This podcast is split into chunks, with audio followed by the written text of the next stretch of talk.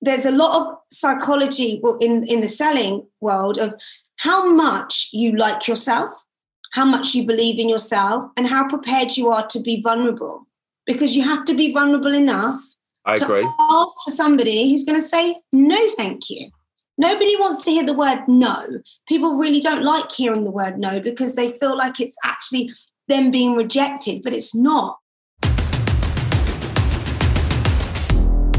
Welcome to the Sales Masters Podcast. Here we're going to be interviewing titans of industry, bringing you the hacks, the tips, and tricks from the whole of the world on how you can get more effective in your business.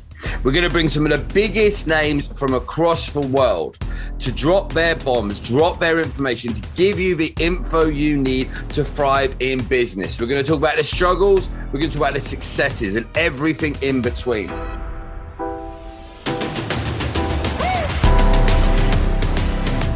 Welcome to the Sales Masters podcast. Today we have the incredible Ife Thomas with us, who, if you look at her CV, she has just covered every single base. And I'll read you some of this out.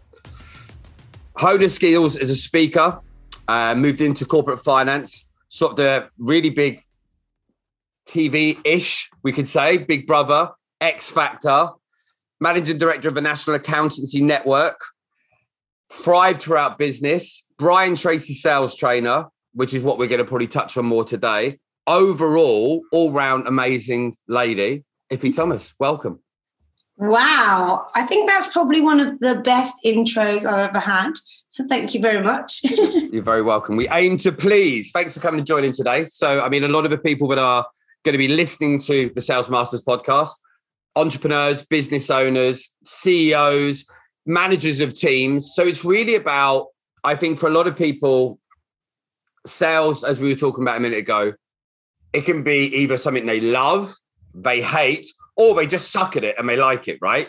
Um, and we we seem to spend a huge amount of time talking about this. And I know you're someone who's you get really into the whole sales process, right?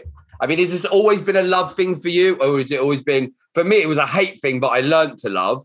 But was that the same for you, or have you just always loved that vibe? Well, that's such a good question. And in fact, I entered the sales world for a different kind of avenue. So, like you said, I was a performer, a dancer, an entertainer. And what happened is in my world of performing, you usually don't have a job most, most of the time. So, while you don't have a job, the idea is that you go and work front of house in a theatre where I worked. I've seen the, the Lion King 800 times.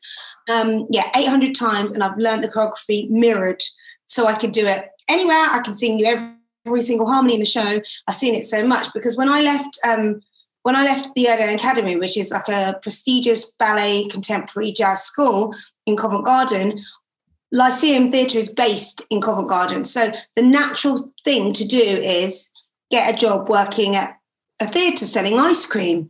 And I remember this one evening I was standing there um, with my ice cream, the thing around my head with the tray of ice cream, really expensive. Like I think for a little tiny little Haagen-Dazs tub, it was like five pound, and this is 2004. And some Pringles were two pound fifty for the tiny little ones.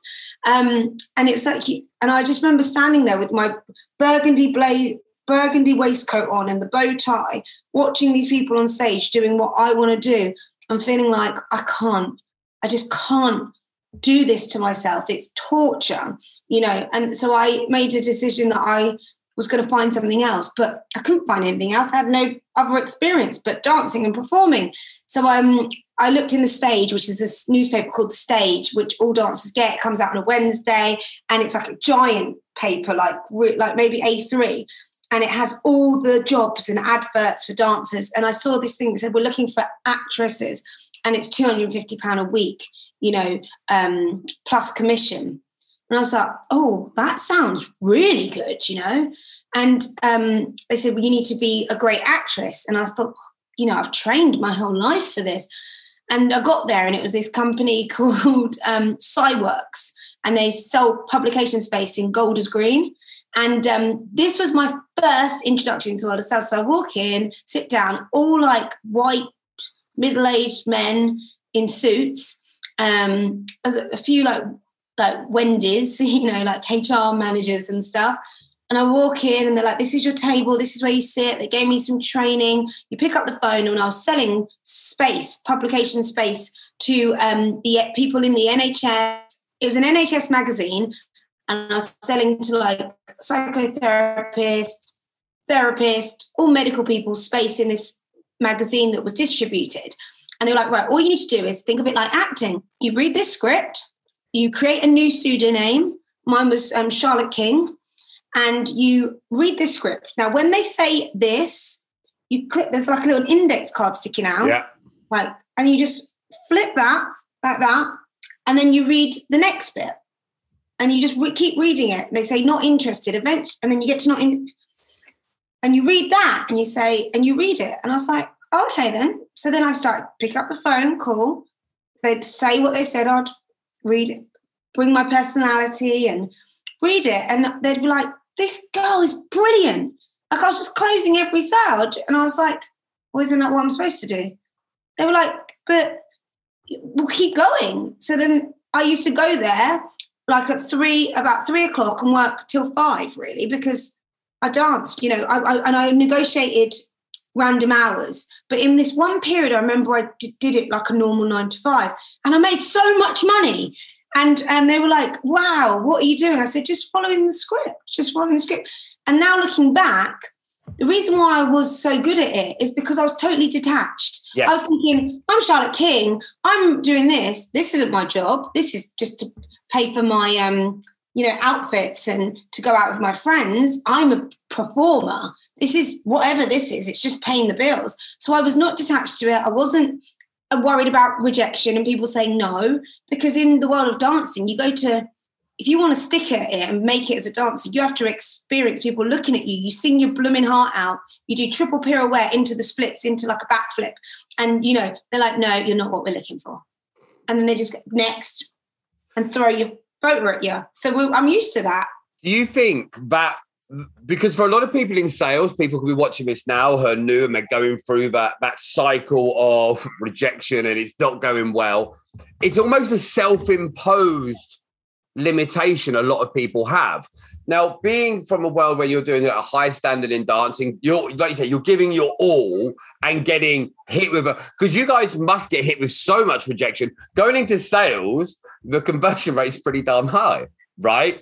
Incomparable. Now, do you think a lot of people that come into sales, because that's the hardest thing they found, that's their, their, their, the only barometer that they've already got?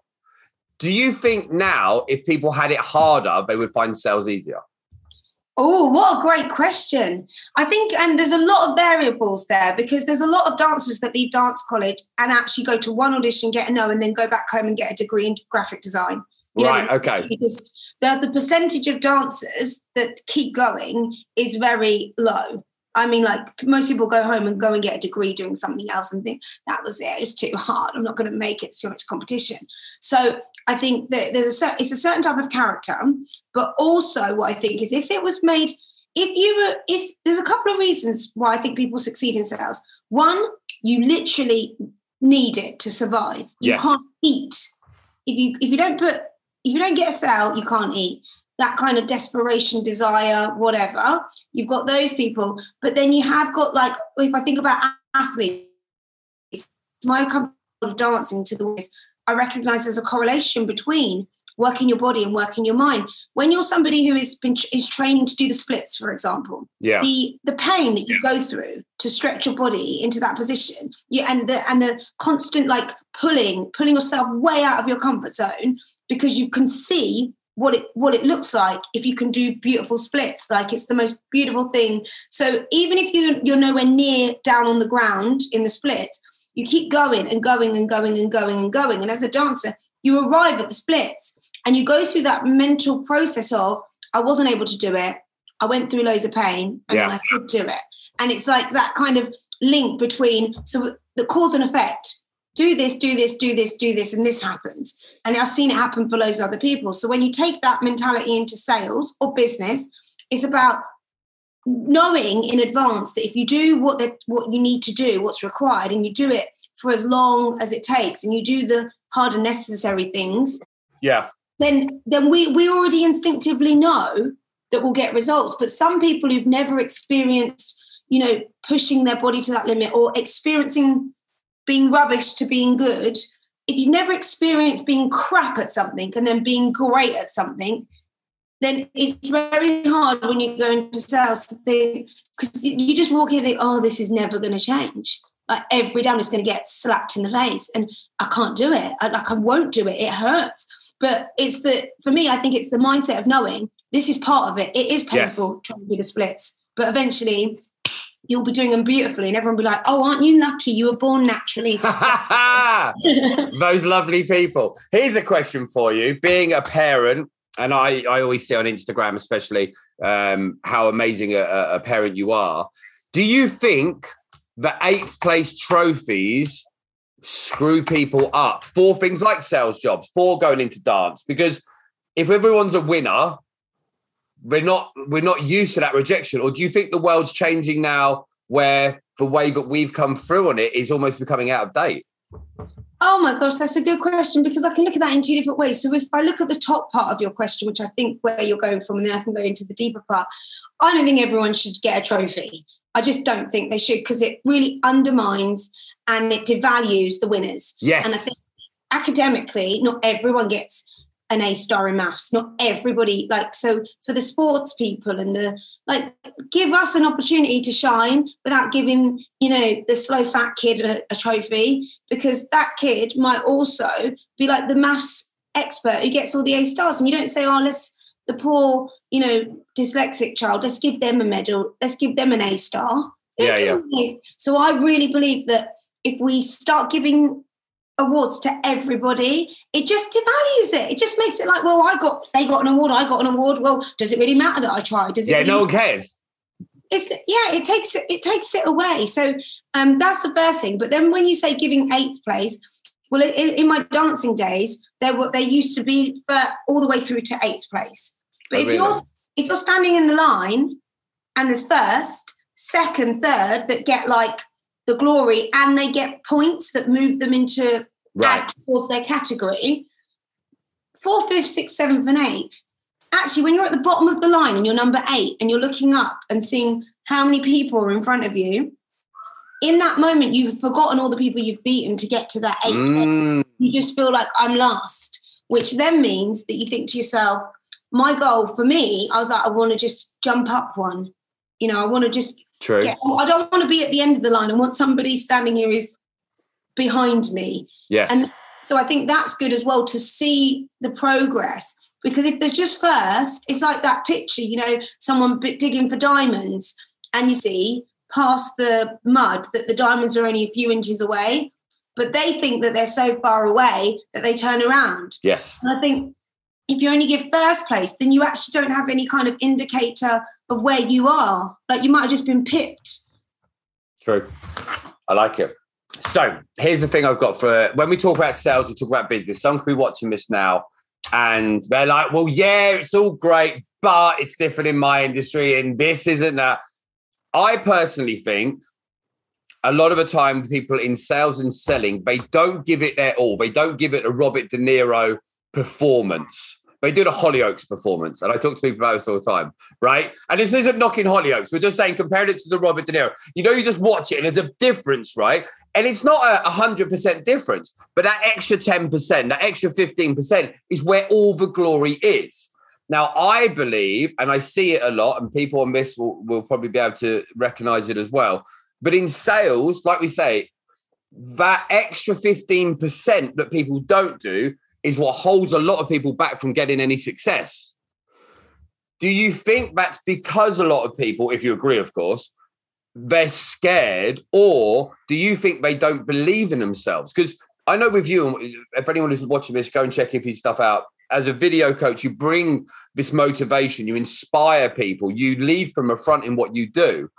And do you think so many people just don't have that belief to start with, that they don't execute? What, what, what do you think? I know that was a long-winded question. No, no, it's a really good question, and I suppose it, I need to think about it because, well, first of all, we're, we're, we're looking at all different characters. So yeah. if we're looking at, let's say, someone in sales, and the question, do you think that they're not executing it to their fullest? Are they not giving it their all? I think that is definitely something that's there. But because a lot of my work is psychology and understanding people like the, the psychology of the human being, I think that there is that whole kind of imposter syndrome as well. And there's that everything to do. Some people will never give it everything that they've got so that they can always hold on to, well, I didn't give it everything yes. that I got. Yes. Ife. Because then I agree. See what Sorry, I mean? Like, yeah, yeah, hundred percent.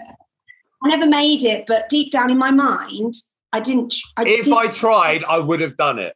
Yeah, and then they can hold on to that like belief to make them feel like there's hope.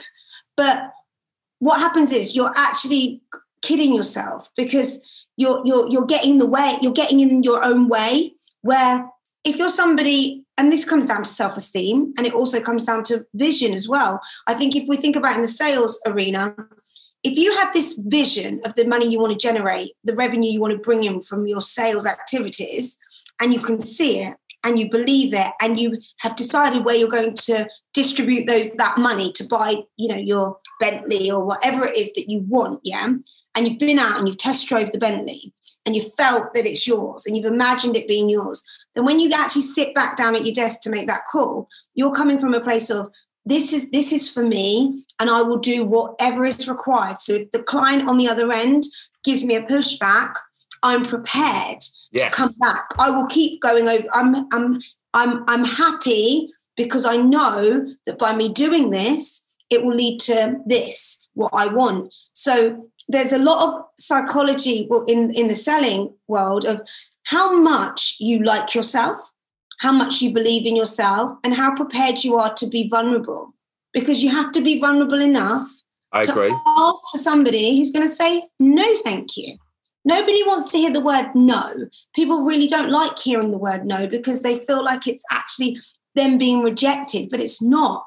And and people will avoid no. People would run into a burning building to avoid the you know. so um, I, I think what you're saying is absolutely correct. So what I do with people is I get them to actually have a vision, have the desire, build that burning desire of what it is that they want, so that they can run through the fire, hear no's, hear the boos, knowing that that's part of the journey. Yes. You can't win a marathon you know, without experiencing every part of the road. You know, you can't just be like, oh, I don't want to go on that uneven piece of road. I don't want to run on there because I could twist my ankle. Well, tough.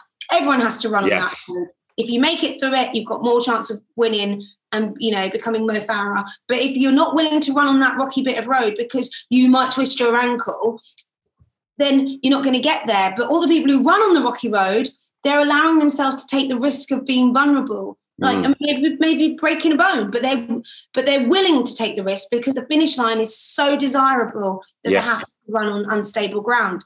And I think in sales, the desire is always been what's um kept me.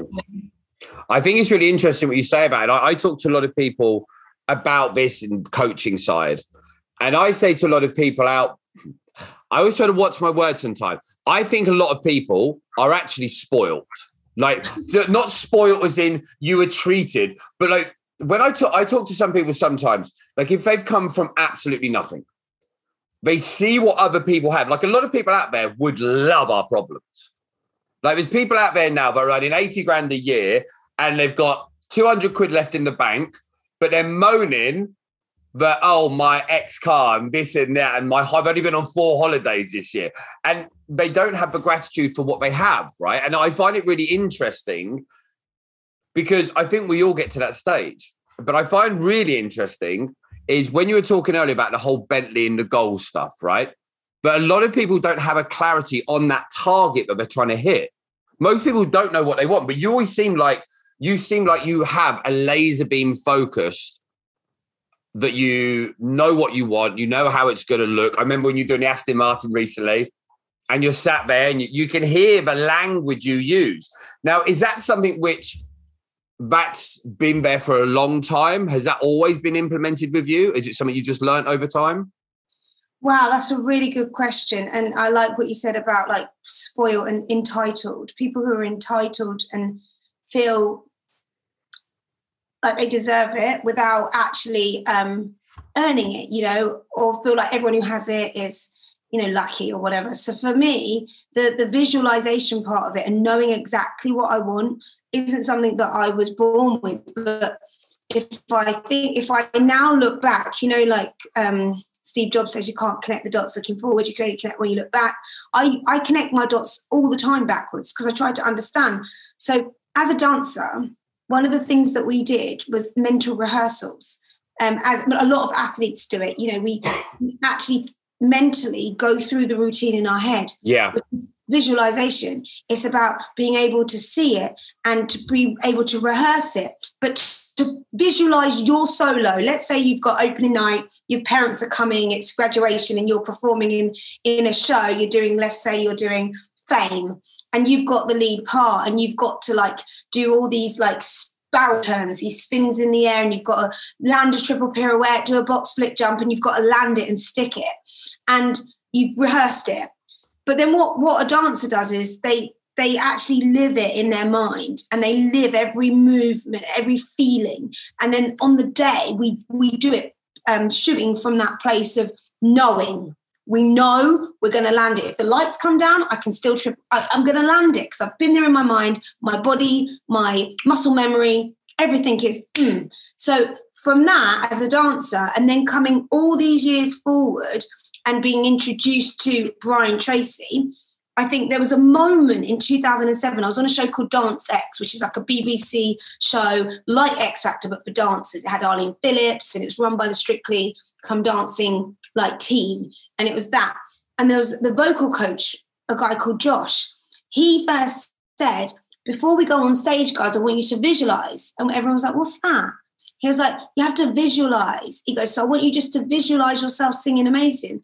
And I was like, visualize myself singing amazing. He go, and he explained what to do. He says, close your eyes, hear the notes in your head, and imagine yourself singing in harmony with each other, spatial awareness. And I was like, that night after we did the performance, we were all like, whoa. You know, I, I was only like 22 at the time. We were just like, wow. And I held on to that and then lent into like Paul Coelho, you know, The Alchemist, and then started going. And then as I started to develop personally, my personal development, and learning about setting goals and seeing what I want and having clarity, I realized, oh, I've been doing that my whole life. In my dancing, I've been visualizing, I've been goal setting, but I didn't actually know how to do it. So, to answer your question, I, I haven't been doing it my whole life, but because I've seen how it works, I mean, like, I've seen how it works, and I, I I've I've watched it happen in real life so that I know I know that I know that it works. And it happened with Big Brother.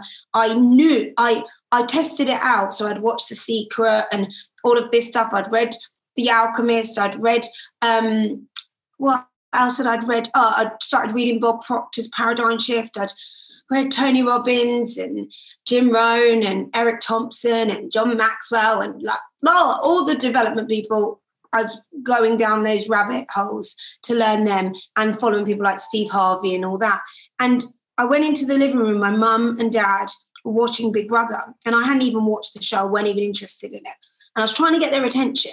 I was trying to get them to listen to what I was trying to say. I was like, oh, and they were just staring at the TV. I said, you know what? And I stood in front of the TV. I'm going to go in that house one day. And, my mum was like, there's hundreds of thousands of people that queue up for it. She was like, you would hate it in there if you're so particular.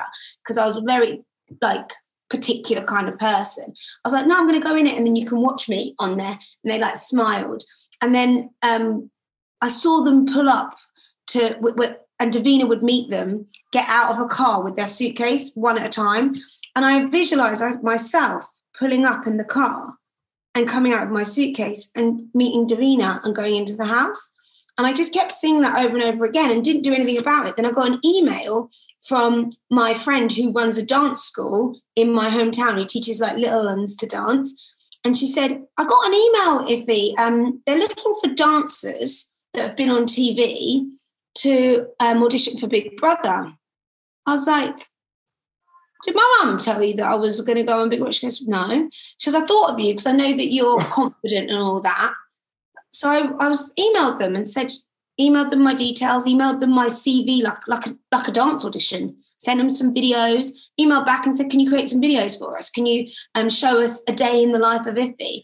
And um, I had two pup, I had two dogs at that time, family dogs. And we did this thing outside the back of the garages of where my house is like at the back gate, there's like the garages where Terence filmed me. We borrowed my uncle's video camera and he filmed me walking with my two puppies and Hills prancing. I mean, like, this is my life. And then we went to the gym and he filmed me in the jacuzzi going, Oh, yeah, this is me.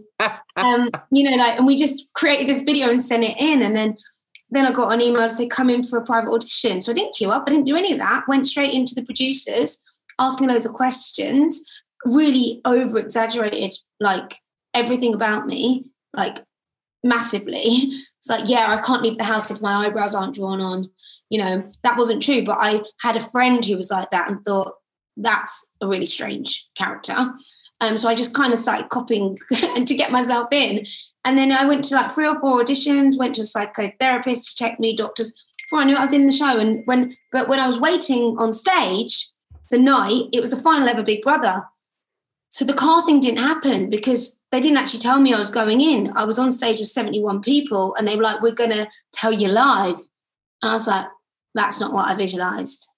Like, oh my gosh, the whole world's going to see me being humiliated. All my dance friends are going to see me.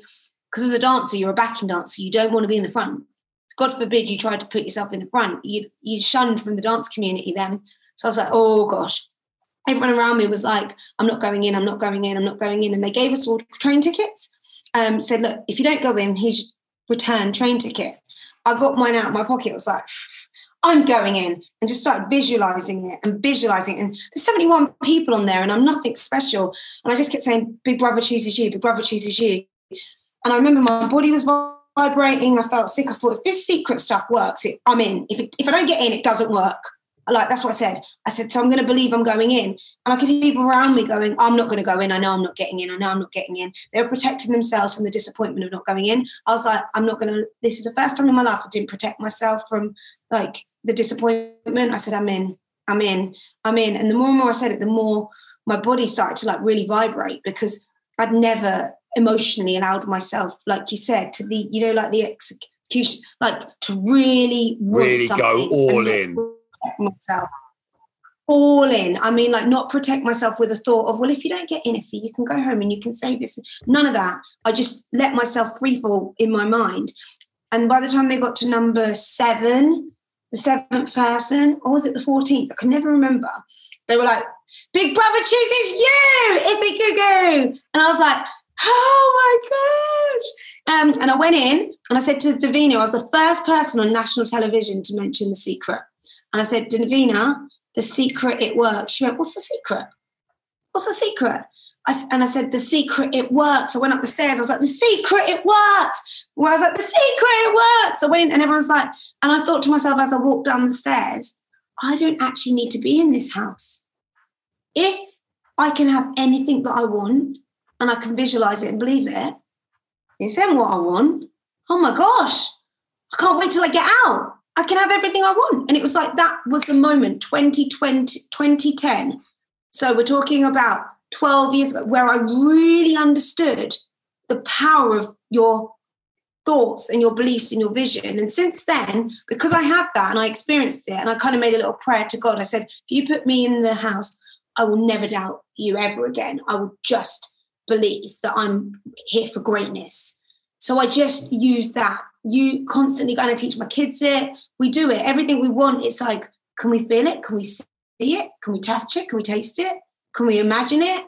Do we believe it? Right. Let's now take action and do what we don't just visualize it and pray that something will happen. You know, we visualize it and then do the steps that we need to do.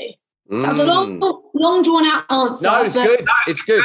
And I think more people need to think about their stuff. And I'm a big believer that anytime we hear anyone, anyone who ever talks that's inspired us, whether that's in a business meeting, whether it's on YouTube, whether you're watching a stage performance or some well known person that we know, every time I've ever been moved emotionally, the person who was talking wasn't holding back.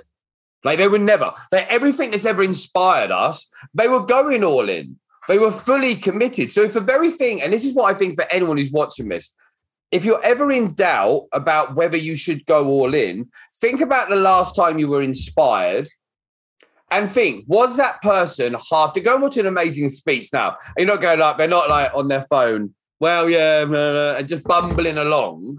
They're not holding back from shyness. They talk with passion. And sometimes you'll see someone, and there's almost that the, the point where the switch clicks, right? And they seem a bit shy and they get into that flow and they to fully let themselves be exposed, as you said, fully commit to that moment. And that's where we see that greatness in people. Now, I'm hoping with this podcast is, is going to get more people to that stage. What do you think if someone sat there now? And I'm not too worried about the secret side. People believe they don't believe. And I think people will get to that stage when they get to it. But if someone's not getting results now in a business or they've got a team and they're not performing, and if we magicked you in there right now, Ife Thomas, and you were going to help shake them out of the, the lull, what would you say? What would be your first thing? Or or uh, maybe an example of if you've ever been in a bit of a lull, what you've done for yourself to get out of it? Really great question. Um, I'd love to back into the end of what you said because something. Whatever you like when you said about fully, I love what you said. When have you ever been inspired by somebody? Um, and if you look, were they fully committed and fully in? Like for me, it just flashed back to Barack Obama, 2008. You know, his um, inauguration. Go like he when he took his place as you know president, he cried. He literally cried. Like so, you've got a black man for the first time getting you know a seat at the table and he cried. He just tears rolled down his face. And it was just so emotionally moving that he would allow himself to just show like how much that meant not for him, for his family, for every person who voted for him. And it was the whole yes, we can. And that was, I think, probably the moment that really solidified for me that he is a man of change. Because imagine any man or woman in that situation crying it kind of everyone thinks it undermines you. You're a politician. Yeah. so the fact that he had the vulnerability the connection the, to expose himself like the, the minute you just took over the, the, the most superpower country of the world every single camera has you crying like a baby. Like that to me was courageous brave inspiring. So i agree I don't think you can move somebody unless you totally commit to being authentically you in that moment and allowing the world to see you like in a magnified way. Um, so yeah, love that. And um, to answer the question of what what would I say to a company who was struggling at the moment, who needed to, I say, get Dave, the Sales Angel in, get him, get Dave, get him in. He'll come in and he'll show you. But um, I'd say the first thing I do, even when, and I haven't done sales training um, for a long time. But I would use the same techniques. The first thing is I'd identify what their needs are, you know, find out once I know from the corporates who've invited me what, what their needs are, then I would get under the bonnet of all of the staff. Because the thing is, people who, so you, and you know this, every organization has fixed costs, the things that they have to pay for anyway. And the only way you can increase the bottom line profits is by um, is by looking at your fixed costs, you know? And your fixed cost are the people. You know the people if you can change the people and you can get into their mindset and you can get find out what their key motivators are what are the what are the things that they want? Like get under the bonnet. We used to go in and do like um, these um, algorithms this tti success um, training which i know loads of people do it like but i mean by neuroscience from San Diego. You know, and we do get them to fill in all these forms so that and computerized with like 189 different algorithms to make sure. And we'd look under the bonnet, we'd see what motivates them, what inspires them, why do they come to work, what is their thing that they need, and I'd find out what each team member needs. You know, and then find out what their desires are. So it goes back to the vision. I would go in there because the thing is with um, sales, it like we said throughout the whole conversation, it's a mindset thing it's a confidence thing it's a understand it's about a, a self-awareness thing it's it's a it's really deep work sales because you're working on yourself to be able to pull back the layers to connect with your clients so the first thing i would do is i would um, do a like a i would want to psycho analyze every person in the sales team, figure out what it is that motivates them. Why do they get up in the morning? What is it that they're trying to buy or save for or do? And then I would keep reinforcing that to them that when you're able to do this, this is what you get. Because cause and effect and desire and goals, I would get them all to set goals to what it is that they actually want to achieve. And then once they're bought into the idea of if I make 100 calls, those 100 calls convert into 20 um, face to faces. Those 20 face to faces convert into two clients. Those two clients, what do they mean to you? How much money is that? How does that fit into your overall goal, what you want to do? Okay, then, so let's focus on what you want and then we focus on what you need to do. And I, and I love that because then it moves the needle, it moves the person because they're not now focusing on I have to do cold calls and sell stuff. It's like, I really want to buy that puppy for my daughter and then I just reinforce it. You know, do you want that little chocolate for your little daughter who's got allergies? You really want that? Well, do you know what? You can have that. And to get that, you need to make 120 calls. You need to do, you need to be really confident and you need to overcome the objections. So it's like about educating them on what they can do. That and I think education is the key because when people understand themselves, they can they can actually take responsibility for themselves. And can actually then change. Mm. So, yeah, more attitudinal rather than um, because the thing is, people always look at and people always hire when they hired me in for skills. You know, they want you in there for skills and knowledge.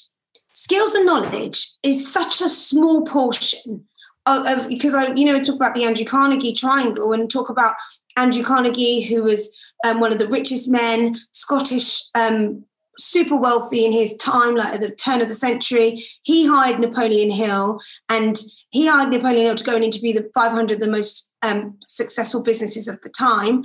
And Andrew Carnegie was worth more than Bill Gates and Warren Buffett put together. So he's super wealthy. And he wanted to find out what is the secrets of success. So Napoleon Hill went and interviewed all the successful people, and he came back and he gave him a list and, and gave him and said there's 66 characteristic traits that make someone successful. And Andrew Carnegie was like, Do you know what? Go back and find me just three. Like we haven't got time to go through the 66. So Napoleon Hill comes back and he whittles it down and to three things. Those three things, skills, knowledge, and then there's one more. So that's why, and those skills and knowledge together actually only come up to 15%. 15% of what makes someone successful is skills and knowledge. And it's literally equal, seven and a half percent each. That means 85% of what make people successful is something that isn't skills and knowledge. And what they discovered what it was is, is that it's attitude. It's your attitude, which you can you're in control of. You can always give people more skills, you can always give people more knowledge, but if they don't have the right attitude, then they can't actually do anything. So when you work on the attitudinal side of the business, you work on changing the attitude of the people, then what happens is the revenues you drive revenues up, you drive costs down, and then you create increase the bottom line profits. So you change the people, the fixed assets of the business are the people. Their wage is the same no matter what. So you get them to change. And when you can get them to change, then the business starts to generate more money. So that that's kind of like what is convincing them that we don't need more skills, they don't need more knowledge. They actually need some attitudinal training. Mm, Ife Thomas. That's incredible, right? If someone sat here watching this now, you can understand why Ife Thomas is someone that people lean on um, for for advice and guidance. And when you talk with such clarity, you just ooze expertise. You really, really do. So I know we need to wrap things up. Your time is precious. We've got a lot going on. So if someone wants to go out now, find more about you. What have you got going on in your world? Tell us what's going on. Tell us where people can find you. Oh, well, but thank you so much for having me here and all the lovely compliments. You know, I love talking about sales with you, and you're brilliant at what you do. And just hearing you speak reminds me how much I love it. But mm-hmm. um, I've really moved away from that, um, but love it. It's at the core of my passion, I suppose. Um, but what I do now is I'm actually, because of my years of being in, in front of the camera and um, I love storytelling, I actually help businesses, entrepreneurs master their message on video. So I, I actually write video scripts and brand stories and I help people show up on video and get their message out there. And it's it's my favorite thing to do because it doesn't feel like a job. It feels like I'm sit every time I sit in front of my computer and someone tells me their story and I ask them a series of nosy questions. I feel like I'm sitting in a in a movie theater and I'm getting to see the truth behind the person. Like I'm getting to understand because I love psychology, so I'm getting to really understand what makes them who they are. So, um, that's what I do. I help you master your message by creating your story, and you can find me on Instagram at Ife Thomas, um, or you can go to ifethomas.com, which is my website. Um, you can find me on probably every social platform. I'm even on Wisdom.